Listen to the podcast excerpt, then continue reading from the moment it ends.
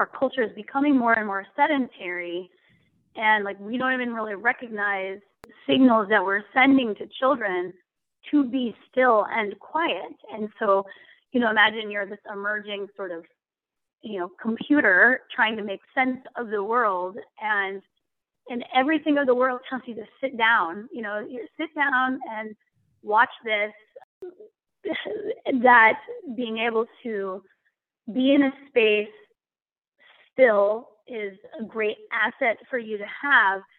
And at the same time, everything about your physiology and your brain is wired for um, for learning through the, the world through movement. That that basically what you do as what we call juvenile period is setting your adult body. So there's no go backs. Hi, this is Denaye. I'm the founder of Simple Families. Simple Families is an online community for parents who are seeking a simpler, more intentional life. In this show, we focus on minimalism with kids, positive parenting, family wellness, and decreasing the mental load. My perspectives are based in my firsthand experience raising kids, but also rooted in my PhD in child development. So you're going to hear conversations that are based in research, but more importantly, real life. Thanks for joining us.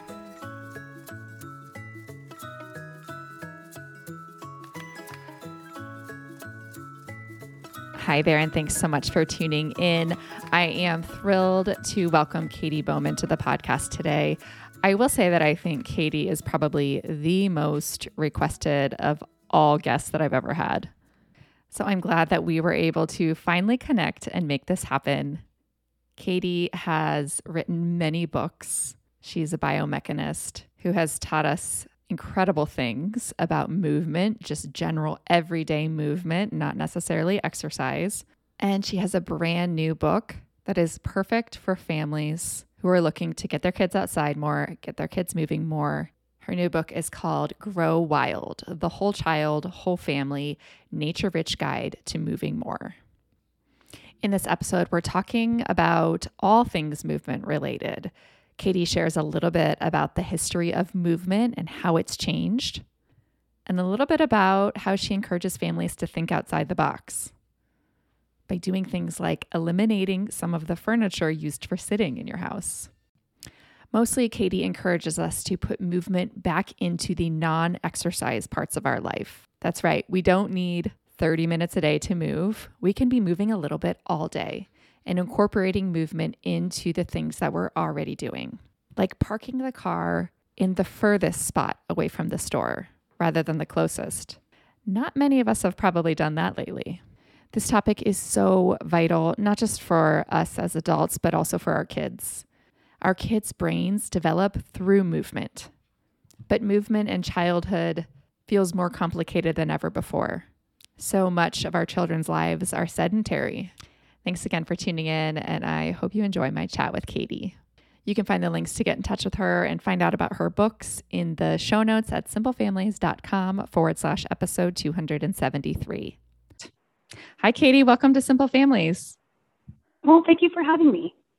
So I first read about you, Katy. When was the Good Housekeeping article? Was that like 2016? Oh, you know, I have to adjust everything by how old my kids were at the time. so I feel like, yeah, I feel like it was 2015, 2016. Okay, so my husband sent me the article, which many people may have read because it went pretty viral, but you might have forgotten about. But the title is called this family traded mattresses for, mon- for monkey bars. And it tells the story of how you live mostly without furniture in your house. Yeah. Yeah. So um, I was fascinated by this and I very promptly tried to talk my husband into doing the same, which he laughed and said, no way. but ever since then, I've been following you and have been interested in your journey and how much amazing progress and information you've put out there for families who are interested in movement. Oh, I'm, I'm just chuckling over here because we were just at um, an outdoor festival this weekend, and and the um, the guy that I had passed by who was actually working at one of the booths, he's like, "My wife has bought your book," and he's like, "Now we're sleeping on the floor." You know, he was just, you know, he was funny, but he was just like, he's like, you know, he's like, we're getting rid of our couch, you know, and thumbs up, you know. it was just really funny because I get, I get that story a lot about. Oftentimes, uh, someone you know bringing one person bringing the idea into the house and sort of like radically flipping the family a little bit. So I apologize to everyone out there whose idea it wasn't. sorry, not sorry, right? Exactly. Yeah. I'm so happy to have you on the podcast because I have a lot of questions. We talk a lot about movement on the podcast. My PhD is in child development, and I am a huge proponent of outdoor play and movement. And I hear all the time from families that it's not easy to get their kids moving, and it's not easy to get us as adults moving either. So, uh, tell me, how did you get into this area? Well, I'm a biomechanist by education, which is a field of science that deals with uh, how forces impact living systems. So that seems pretty technical. But biomechanists often work in the realm of movement and they tend to go into um, sports, you know, um, you, uh, you know, every professional team or professional athlete will work usually with a biomechanist at some point in their lives to refine how their body works to improve their performance. But when I was in graduate school, I was like, this is all great, but I feel like this isn't a topic that should be applied only to like elite athletes or even uh, athletic performance or dance performance. That movement is so um, fundamental to every human body. Like, why don't we talk about how to optimize physical performance in just everyday tasks? And it's the same same formulas, it's the same science, um, but no one was really applying it in that way. It was always really to the niche of sports or dance or fitness. And so I my my first graduate school paper was on optimizing uh, vaginal delivery mechanics. You know, I was like, you could well, the parts involved in pitching a baseball, and you just look at different parts and the process you want them to be able to do. And so, like, I sort of, I imagine I was kind of radical for my department because I was talking about things that weren't um, sports and fitness. And I just sort of grew out from that, just looking at like basic things that human bodies do that are super mundane and yet they're way more applicable to our everyday life. And I just started teaching people. Um, you need to move you know like I, don't, I don't think that that's really new what i'm doing but i was really into the part by part analysis of movement which is what biomechanists do. But i started to say like look at your environment you know because i also work and when you work in movement you work in health by default almost always because people are usually motivated to move for their health. Um, that's where we are right now um, and so, you know, people like, I know I need to move more, I need to exercise more. And I was like, well, you know, if you just looked at your environment, you would see that you are actually creating an environment that keeps many of your parts still. So, like, what if you adjusted this aspect of your environment? If you're sitting there doing the same computer work, uh, cooking the same meal, um, that you would actually be moving more of your parts. So not only moving more full stop, but distributing that movement better over your body because disease really arises in these sedentary areas or overused areas. So to help people see themselves sort of as a, a garden of some areas that were underweeded and sort of stagnant and areas where you were almost depleted because you had been growing so many of the same type. Like that would be like the analogy for repetitive movement. And we all have a really good natural sense of overuse, underuse, things that are well or not well distributed, but we don't think in those terms uh, when it comes to movement. So it's just providing a different framework. And then that's where the article comes from, right? Like that article that was your introduction to me was really, I would say, at the midpoint of the last 20 years of what I've been doing. Um, and it was me going, you know, I am a person in this world like many people are in this world, and my society that I live in requires, you know, quite a bit of work time, which also translates into, I would say, still time. It doesn't have to be sedentary, but we'll say like in place time. I have to be in one sort of location, have my eyes on my computer or my ears on someone talking to me. And you know, I live in in, in house, you know, um, and so what I was able to do over the years, especially going from a very active, um, you know, movement centric person, and then having two children, suddenly really like like it does for a lot of us, it flips our um, habits on our head a bit. So I was looking to solve like how can I keep doing what I know needs to be done physically, um, and then also help these new beings get the movement that I know that they need develop mentally um, when there's so much stillness required in society. And I was like, oh, I have to change my environment. So, so it's you know, furniture free is it's easiest to say, even easier to hashtag, but um, it really means that we've changed, consciously changed up the sitting parts of our home because there's plenty of furniture in my house. There's just not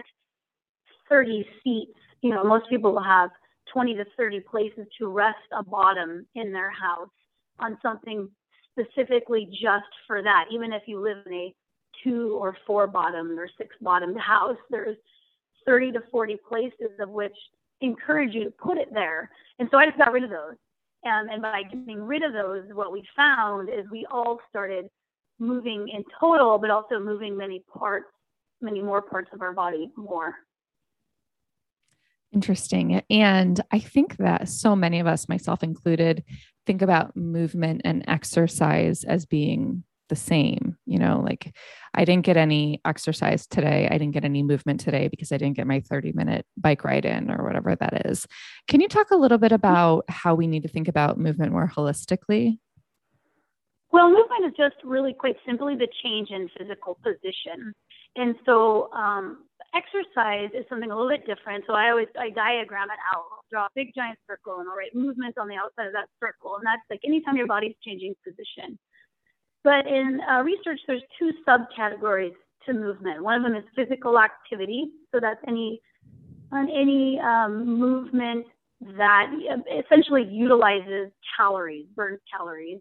And then within, so like that would be, um, you know, raking the leaves in your yard, carrying a bag of groceries, uh, home or up the stairs. Like that's physical activity. You're you're using your body. You're using your musculoskeletal system specifically um, in a challenging way that um, utilizes calories because because movement has always been researched or was originally researched and is really continuing to be focused on the idea that the reason humans need to move is to burn off excess calories. And so that concept of why one in this particular society would need to move has sort of I would say, corrupted, uh, or I guess I wouldn't say corrupted, it has overtaken the mindset of movement researchers and movement teachers because we're not really aware of other benefits to movement necessarily. I mean, even though we know what they are in a list, if you go to research, it's mostly going to call up this idea of you have to be burning calories in order for it to count.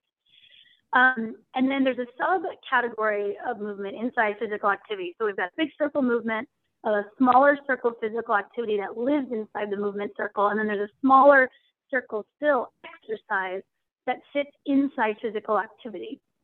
So exercise is movement that's being done in a very prescriptive way. And so that would be that you're doing it for a fixed amount of time or a fixed distance where it's got some measurement to it. So you're like, I'm going to do something for 30 minutes.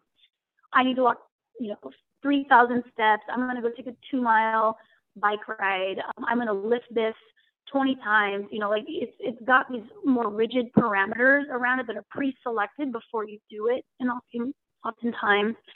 And then it's also um, usually involving a pre-selected mode, which would be like what you're doing with your body during that period of time and it's usually repetitive movement in nature, meaning you're you're usually picking one thing to do repetitively for that period of time, or the movements are are repetitious.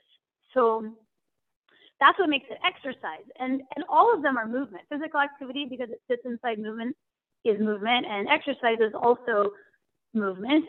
It's just that when we when we have been sort of blinded by the fact that X, or I guess when we ha- when we have used the concept of move uh, exercise to replace movement, we're stuck with this really tiny circle of what qualifies as the movement that we need. And I just point out that like exercise is not really an, a phenomenon from from nature, you know, or it's not from our human history. It's a very modern concept that has arisen in a very sedentary culture, you know, culture that recognizes that we need to do something about the fact that our movement is slowly dwindling. So we're inventing this new thing, but it's not it's not really working.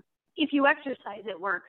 But the concept of exercise being able to be applicable to a lot of people in a robust enough way to get them the movement that they need is a concept or an approach that isn't working because people are just moving less and less and less. And so again, my work is just about going, let's um, let's try a different approach because there's nothing inherent about the, ex- the exercise itself that is valuable to your body. It's just one particular pathway to getting more movement, but there's many of them, and many of them are more holistic in the sense that they um, move more parts of your body, that they they fit into more elements of your life, right? So exercise goes in exercise time, and exercise time can happen usually at work time, and it doesn't happen in parenting time, and it doesn't happen in school time, and doesn't happen in you know relationships time, except that in its most natural setting or in our human historical setting, movement was in all of those places we were dynamic parents, we were dynamic partners, we were dynamic in um, getting the resources that we needed. And so I just teach how to put the movement back into non exercise parts of our life so that we can actually get the quantity and qualities of movement that our bodies and our children's bodies still require. So, simple types of movement like cooking dinner and just moving around the kitchen back and forth, that is beneficial, even though we're not burning extra calories.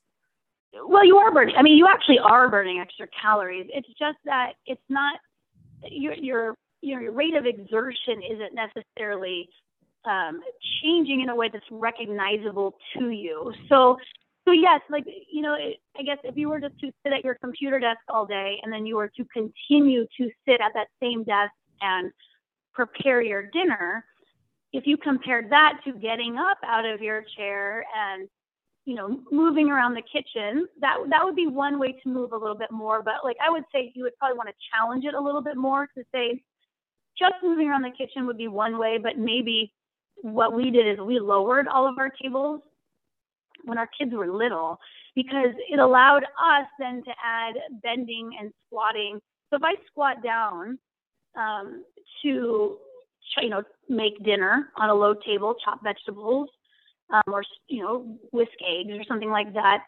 There's nothing. There's no difference between the squat. So there's no physical difference between the squat that I am doing for seven or eight minutes chopping vegetables and driving to you know a, an exercise class or a yoga class that has a squat in it the difference with exercise is it's you know it's continuous really without a break because you're trying to concentrate it. You're trying to concentrate it like a like you take a multivitamin or or let's say you know um, a vitamin C supplement. You're trying to concentrate what maybe you would get throughout the day into a single pill. So with exercise we're trying to concentrate what we would get normally distributed throughout the day into a 30 minute or a 60 minute period. And so we really don't see that if you take those same elements and distribute them throughout the day, and then also get more of them, like just do it more frequently, that yes, you are you are you're I call it stacking. You're stacking the movements that you need into doing something else like making dinner. And if you're teaching your kids how to chop those same vegetables or working with them too, then then not only are you making dinner and moving, it also counts as parenting time. It also counts as teaching your kids about how to prepare food. And then also there's that modeling of like, oh, and they also see that being dynamic while doing all of these things is also a thing that I will do as a grown up, right? Because children are always being informed about how society works by by the adults that are around them. So yeah, so moving around the kitchen, yes, but I would I would get more specific of here are three ways to move, you know, specifically around the kitchen. Okay. I, I, love that. And I definitely, I'm, my mind is kind of already zooming on ways that I can start moving just within my house. And like this morning, I actually walked my daughter to camp and then walked to the office. And it's probably a total of about two miles, but normally I would do that in the car, but it takes extra time to walk. And I think that's something that so many of us are caught up in in today's society is that we don't have the time to move. Do you hear that a lot? Yes, and and that's why I like to reframe. Like I think that we actually we we don't have the time if we pick the same tasks that are filling our day. But you do have more time if you learn how to stack multiple needs in the same period of time. So so I mean a, a, a big point of I, I think at least a few of my books are the reframe of convenience doesn't actually ever save us time. It's almost always saving us movement. And so, what I mean by that is you have a physical movement requirement for your body. Like, it's a need. So, a lot of times when we're getting rid of the movement, we are simply just not meeting our needs. And so, in this way, you, you, um, aren't really adding extra time to your life by opting out of the movement rich choice because all you've done is taken the need for movement and it's all compressed to the end of the day only there's no more time for it. So so so you walked two miles today. If you were to just go take a two mile walk you would perhaps need I don't know, 40 minutes, you know, or 30 minutes. Like you would you would need to carve this extra time. But because you chose to use it as active transportation, so that counts now. Like it counts as parenting time. Your child also moves. That's one less thing you have to like think about. Like, oh, I gotta, you know, get my kid to the like movement class. Like so the both of the both of you um, got that walk you also had, you know, the conversation that you had along the way or the connection that you had along the way. You had the instruction of walking places is a perfectly acceptable thing that um, people, you know, have always done and still do. You know, you didn't drive your car in that case. So, so I don't. I think that yes, like superficially, we're like we don't. There's no time for this to fit in. Like I have so many things to do today if I take this walk, I'm going to slow down. Driving, you know, got me that extra 15 minutes, but we're not really we're not really seeing that it would be like akin to not eating all day, you know, and just saying like I save a bunch of time by not eating all day. Like you're going to have physical repercussions by not eating all day. So you pick a different task. You picked walk, walk to camp instead of drive to camp, and maybe you'll let something else go because you took that extra 15 minutes that you would have saved by driving. Um, and so you don't have to now, you know, like if you normally did something else with your daughter that was more sedentary or your child that was more sedentary, you don't have to do that now because you did the connection part elsewhere. So, like looking at the tasks that we do and picking different tasks, I think is a big solution for dealing with when time feels like the biggest barrier to getting more movement.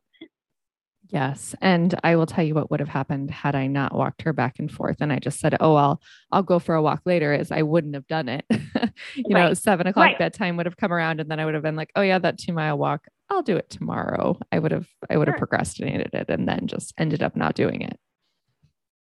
Yeah. And then also like I think one thing that's undervalued in its impact on our lives is the stress we constantly feel when we're not meeting our needs and uh, and these aren't um, you know it's not spa day need it's like movement. It's like a, it's like it's the same level of stress to your body as hunger, except we don't recognize movement hunger.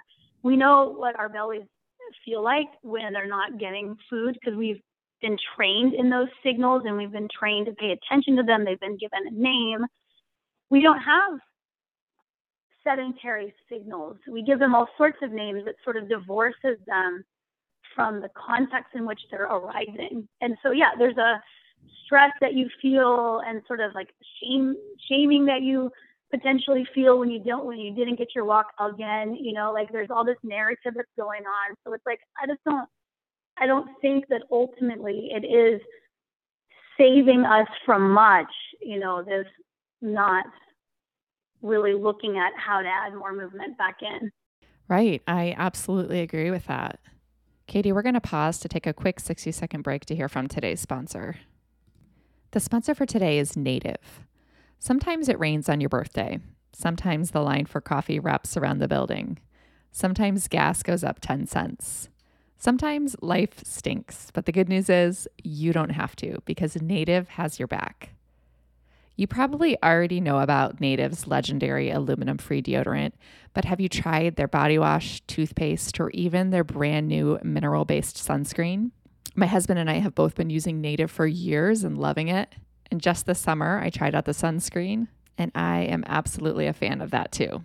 I'm excited to see what else Native has in store. Stay fresh, stay clean with Native by going to nativedeo.com slash simple or use the promo code SIMPLE at checkout you'll get 20% off your first order. That's nativedeo.com slash simple or use the promo code simple at checkout for 20% off your first order. I promise that's the best way to get the best deal on native products right on the website. That's where I get mine. All right, back to today's episode and my chat with Katy. Let's talk a little bit about kids. I feel like there's such a catch 22 because you know, we say our kids are spending too much time in front of screens, they're sitting around on iPads. But then there's also this larger expectations that kids need to learn how to sit still and be quiet and not move. so they, I think, sometimes feel stuck where, you know, we try to get them moving, but we also are trying to get them to not move. It's this back and forth battle with uh, between a lot of parents and kids. Yeah. I mean, I think that's a big theme of Grow Wild is is to recognize that culturally, our culture is becoming more and more sedentary, and like we don't even really recognize signals that we're sending to children to be still and quiet. And so, you know, imagine you're this emerging sort of, you know, computer trying to make sense of the world and and everything of the world tells you to sit down, you know, you sit down and watch this that being able to be in a space still is a great asset for you to have. And at the same time, everything about your physiology and your brain is wired for um, for learning through the, the world through movement. That that basically what you do as what we call juvenile period is setting your adult body. So there's no go back for this. This period of time that you have, first off, is setting your bone density for life. It's setting, you know, your joint shape for life. And and I think that we just don't think about it this way. We'll think like, oh, it's it's fine that they're still it's good because we have a hard time separating what society needs from us from what our, you know, biology needs from us. So I'm always trying to find that middle ground for people to say, well, there are times when children, and there all there's times when all of us need to be um, still and be quiet. But equally, if not more so, there are other times, and so we just have to make sure that we are aware of all of the needs of all of the people in our lives. And children just have an extremely robust requirement physiologically for movement, and so that needs to be met. And so uh, in Grow Wild, there's a lot of um, what I call bias check-ins. And there's one of them that really has you look at what are our family rules around movement um, in our home, in other spaces that maybe children will, will find themselves in. And obviously, it really depends on where you live geographically because different locations actually have their own culture and their own requirements um, of the of the people that live there, including the children. And so um, it's just I think important to always know like it's just like a nutrient. I spend a lot of time talking about movement as nutrition because I don't I, I think that dietarily we're like if there's a nutrient we recognize that kids needed, you know, then there would be messaging around like make sure you get this nutrient. Well, movement is also a nutrient but there's not equal messaging around the importance of getting it. Like the importance of it sort of falls to the wayside of the importance of maybe other other things happening in a society or in a particular culture. And so like I'm just like a cheerleader.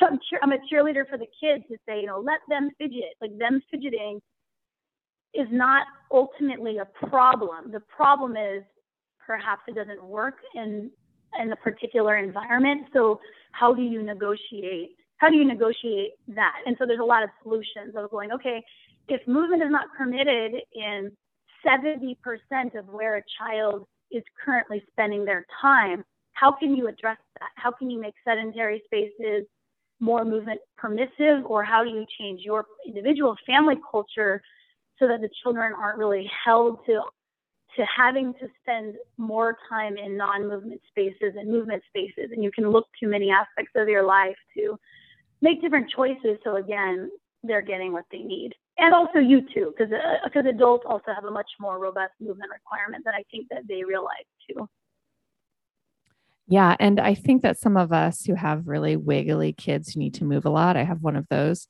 can feel a little bit of shame and guilt around having a kid who, quote unquote, can't sit still. Yeah. And I just, I mean, uh, and, and also the children too have a lot of shame around constantly being told that they are not right when in fact they're usually fine. It's, it's the world around them that's not that's not really working for their body in that particular way. So yeah, there's a lot about you know involving um, involving children in that discussion too um, about like what do you perceive the movement rules are? Like how would you prefer to be moving your body, and how can we meet the need like in this space, like you know, in school, like there's a Grow Wild bro- broken down by environment, right? Because I'm really looking at like where are we spending our time? Kids are spending their time in this way, in, in you know, they're in their clothes, they're in school, they're in a in a food or eating environment, they're in a celebration environment, they're in an activities environment. To give many solutions that allow children's bodies to move more that don't necessarily push up against our perception that that others need our kids to be still. I mean, I, I do think that that's a really big factor. I mean, like even in the clothes, like if you have a mover, and I have a mover too, how are how are they being dressed every day? Because it could be that their very outfit is stifling their movement. Well, changing their outfit is an easy way to allow them more movement freedom that does not affect any of the other things that we were talking about.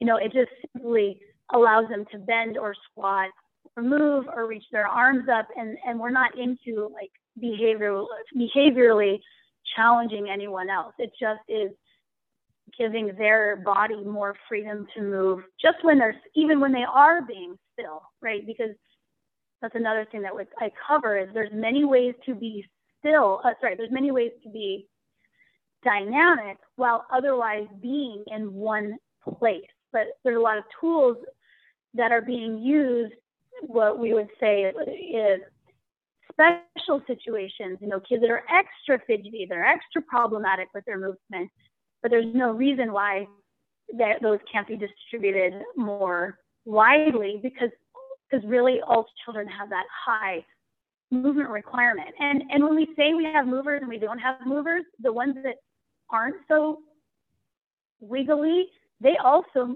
they also need to move the same amount. It's just that they perhaps are um, better they have a better ability to stifle their movement signals than maybe another but the need to move is there in all of them yes and I love that you said that because I feel like some people tend to classify their kids as nature kids or not nature kids. And in Grow Wild, you talk about how everyone needs to move and everyone needs to be outdoors. And how do you handle a kid who doesn't appear to outwardly enjoy nature? What do you do? Do they still need to be outside? Yes. so I think I mean uh, we my my kids both went to you know early school and um, early like preschool and kindergarten and early elementary. We had, we had a very fortunate to have a nature program here, and and I would say that after all those years, their both of their competency in nature is extremely high. Their level of comfort is high is high for that time. But I definitely have one kid that would prefer to sit inside and read all day. Like they have preferences. We all have preferences to what we want to do, but it's the requirement is there regardless. And I think that if you are just starting out, you know, once they're my kids are now what eight and a half and ten, so they started really outdoor and we started an outdoor focus just in our you know in our lives overall. Like all of our vacations were always outside. We were outside and moving around making a point to do that every single day just to create the context in their mind. Like this is what we do this is the, the environments in which we're in and we need to adapt to this environment. But if you're starting you know and your kids are already eight or ten those preferences that they have for um, stillness or comfort they're just deeper set. And so my advice is to figure out what are the what are the things that your kids love and to just transition them to a more dynamic or more nature rich version. So like say you have a kid that wants to sit and play chess. Great. You can go do that outside. You can go do that in a park. You know like you, what you're doing is you're you're not cutting them off from the things that they have learned to develop and love within themselves, but you are making it so that they are also getting the things that they need. It's I mean it's like my version of blending up vegetables and like shoving them in brownies. You know, like that's what people do. Like, oh, get get them to eat vegetables. You're gonna puree them so they don't see them, and you're gonna put them into something that they already like. So this is like that. You're gonna find out the things that they like. Like you don't have your kids not eat vegetables just because they don't prefer them.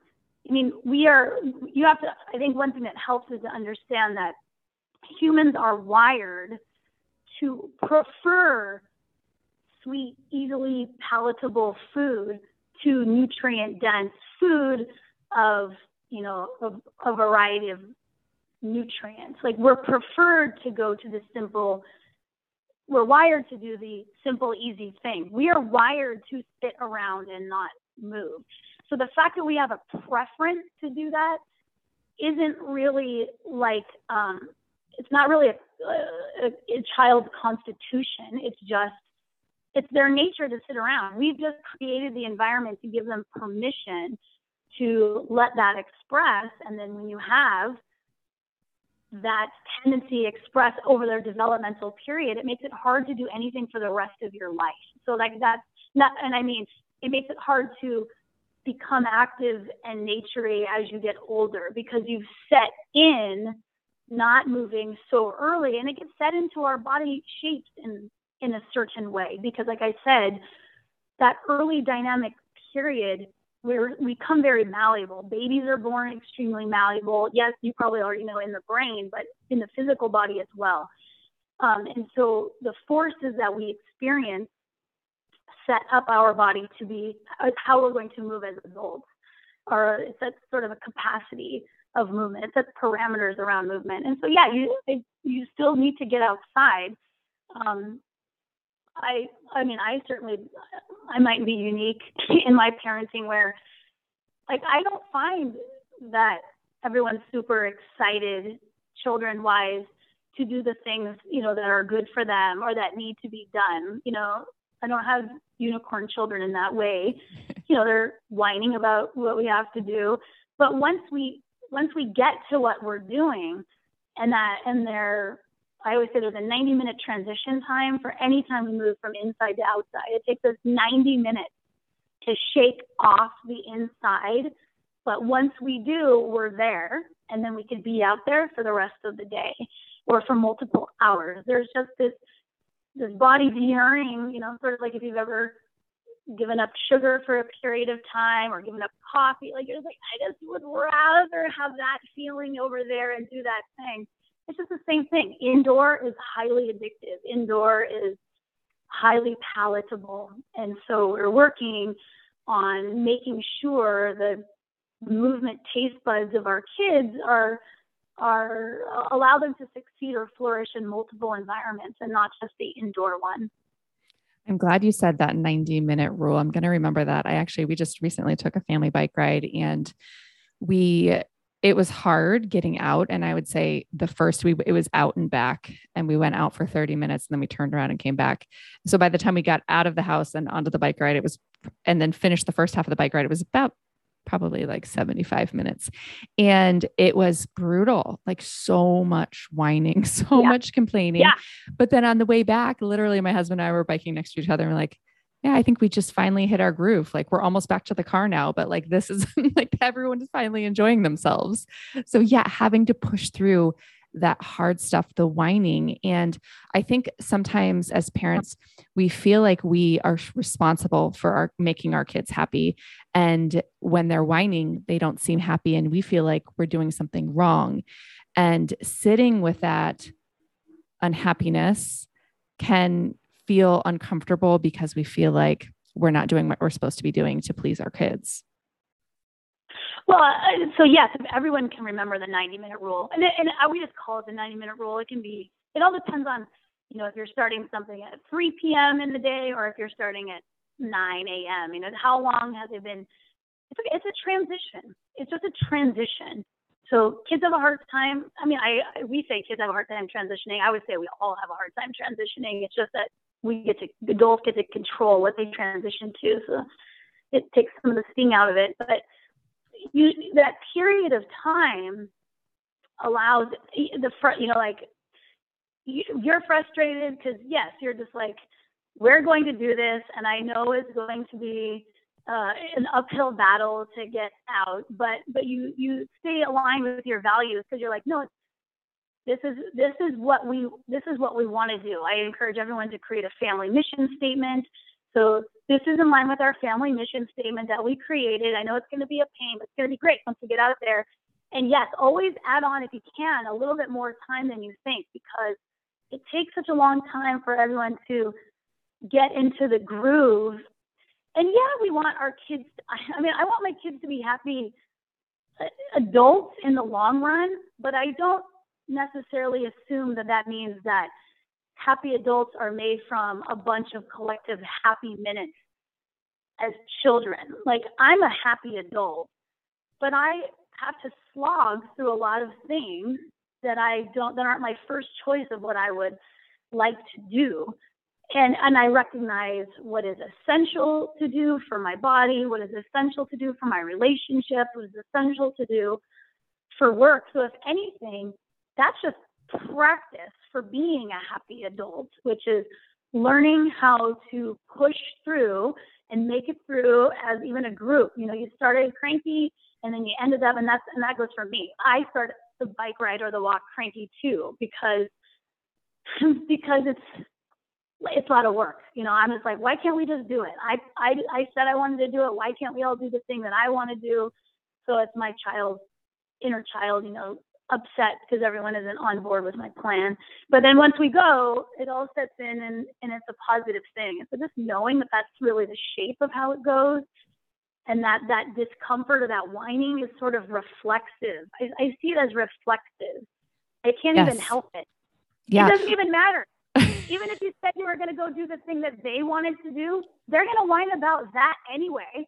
So right. it's like, oh, you might as well pick the thing that in the end makes everybody better, not the one that seemingly makes someone happy. Because I regularly point out to my children, even when you get the thing that's exactly what you wanted, you're still whining about it. So whining is just a reflex, and now it no longer affects me as it used to. Right, and that that is a key piece there. It, it, it how it affects you is in large part your choice. And I sure. like to remind parents that our kids aren't as good about filtering their words.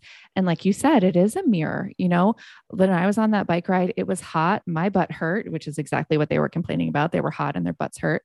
And I felt those same things too. But as an adult, I've learned to keep certain things in my head, and they haven't developed that ability to keep their mouth closed and keep those complaints up in their head. Everything just comes right out their mouths. And we hear all that stuff, even that stuff that we might be feeling and we might be thinking, but we're keeping to ourselves, that's coming right out their mouths, especially with family. And I find that if we were with another family, my kids would not be complaining like that. I think in their comfort zone with their people, they just let all those feelings and all those thoughts fly. So I, I, do remind myself that a lot of those things that they're saying, I'm also feeling, I'm just not being vocal about it. So I can't let that be a barrier to us being active and moving as a family.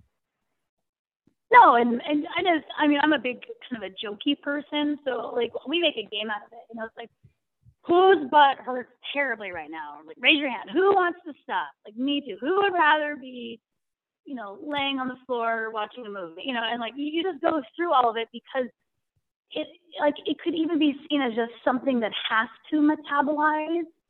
And um, and to me, like, I'm just really big on observing your thoughts and you know, teaching my kids how to observe their thoughts and how it goes with the feelings. You know, so that you can see it fleeting. And so we're like okay we just all kind of get it out. And yeah to not take it to not take it personally. Like it's not a it's not a reflection on you or your parenting or your plan. It's just part of the process. It's part of the process of doing anything. And so if we don't allow it then we don't do anything.